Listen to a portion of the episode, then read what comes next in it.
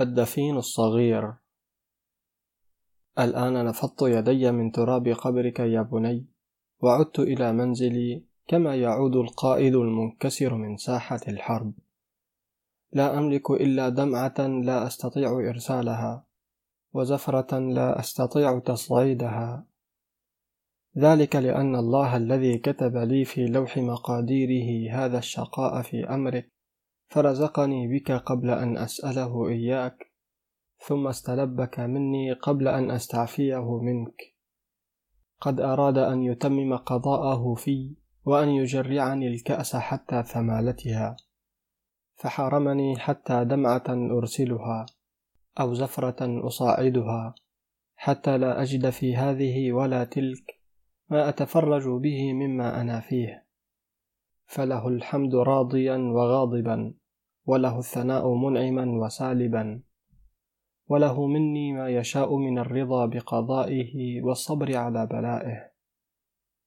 رأيتك يا بني في فراشك عليلا فجزعت ثم خفت عليك الموت ففزعت.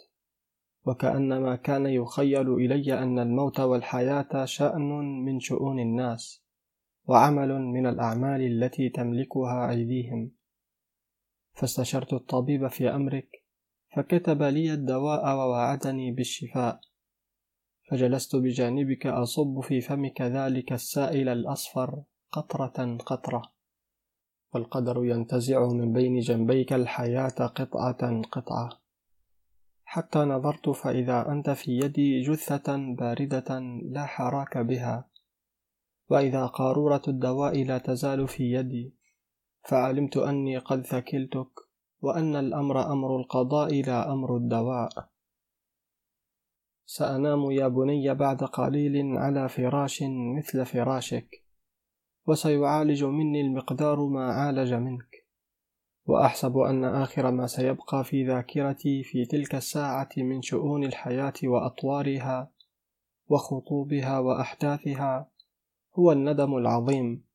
الذي لا أزال أكابد ألمه حتى تلك الجرع المريرة التي كنت أجرعك إياها بيدي. وأنت تجود بنفسك فيربد وجهك وتختلج أعضاؤك وتدمع عيناك وما لك يد فتستطيع أن تمدها إلي لتدفعني عنك ولا لسان فتستطيع أن تشكو إلي مرارة ما تذوق. لقد كان خيرا لي ولك يا بني أن أكل إلى الله أمرك في شفائك ومرضك وحياتك وموتك وألا يكون آخر عهدك بي يوم وداعك لهذه الدنيا تلك الآلام التي كنت أجشمك إياها. فلقد أصبحت أعتقد أنني كنت عونا للقضاء عليك وأن كأس المنية التي كان يحملها لك القدر في يده لم تكن أمر مذاقا في فمك من قارورة الدواء التي كنت أحملها لك في يدي.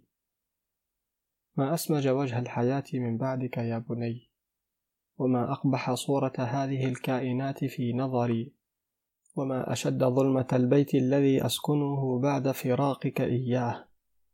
فلقد كنت تطلع في أرجائه شمسا مشرقة تضيء لي كل شيء فيه.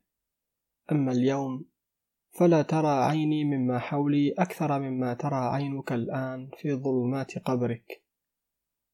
بكى الباكون والباكيات عليك ما شاءوا وتفجعوا حتى إذا استنفذوا ماء شؤونهم وضعفت قواهم عن احتمال أكثر مما احتملوا لجأوا إلى مضاجعهم فسكنوا إليها. ولم يبق ساهرا في ظلمة هذا الليل وسكونه غير عينين قريحتين. عين أبيك الثاكر المسكين وعين أخرى أنت تعلمها. لقد طال علي الليل حتى مللته ولكنني لا أسأل الله أن ينفرج لي سواده عن بياض النهار لأن الفجيعة التي فجعتها بك يا بني لم تبق بين جنبي بقية أقوى بها على رؤية أثر من آثار حياتك. فليت الليل باق حتى لا أرى وجه النهار. بل ليت النهار يضيء فقد مللت هذا الظلام. دفنتك اليوم يا بني ودفنت أخاك من قبلك ودفنت من قبلكما أخويكما.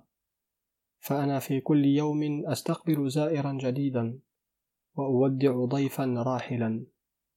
فيا لله لقلب قد لاقى فوق ما تلاقي القلوب. واحتمل فوق ما تحتمل من فوادح الخطوب. لقد افتلذ كل منكم يا بني من كبدي فلذة فأصبحت هذه الكبد الخرقاء مزقا مبعثرة في زوايا القبور ولم يبق لي منها إلا ذماء قليل لا أحسبه باقيا على الدهر ولا أحسب الدهر تاركه دون أن يذهب به كما ذهب بأخواته من قبل. لماذا ذهبتم يا بني بعدما جئتم؟ ولماذا جئتم إن كنتم تعلمون أنكم لا تقيمون؟ لولا مجيئكم ما أسفت على خلو يدي منكم لأنني ما تعودت أن تمتد عيني إلى ما ليس في يدي. ولو أنكم بقيتم بعدما جئتم ما تجرعت هذه الكأس المريرة في سبيلكم.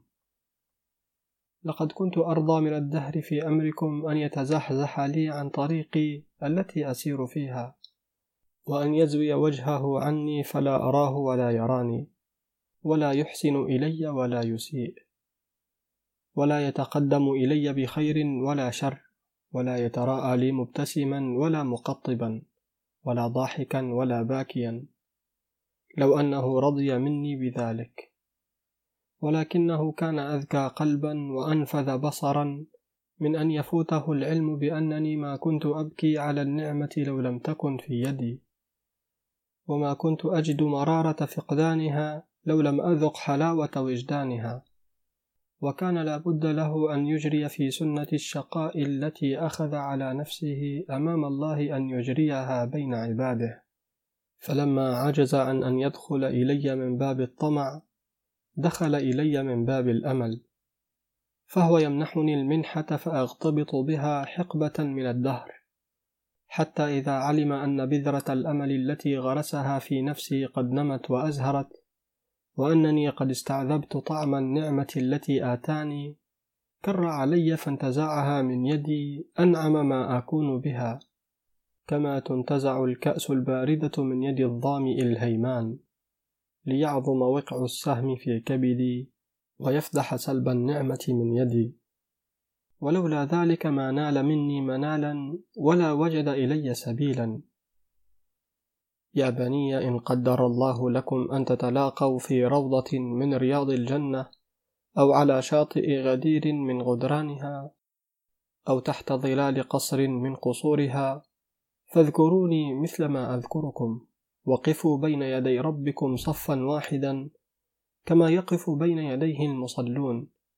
ومدوا إليه أكفكم الصغيرة كما يمدها السائلون. وقولوا له اللهم إنك تعلم أن هذا الرجل المسكين كان يحبنا وكنا نحبه. وقد فرقت الأيام بيننا وبينه فهو لا يزال يلاقي من بعدنا من شقاء الحياة وبأسها. ما لا طاقة له باحتماله. ولا نزال نجد بين جوانحنا من الوجد به والحنين إليه ما ينغص علينا هناء هذه النعمة التي ننعم بها في جوارك بين سمعك وبصرك. وأنت أرحم بنا وبه من أن تعذبنا عذابا كثيرا. فإما أن تأخذنا إليه أو تأتي به إلينا. لا. بل لا تطلبوا منه إلا أن يأتي بي إليكم. فإن الحياة التي كرهتها لنفسي لا أرضاها لكم.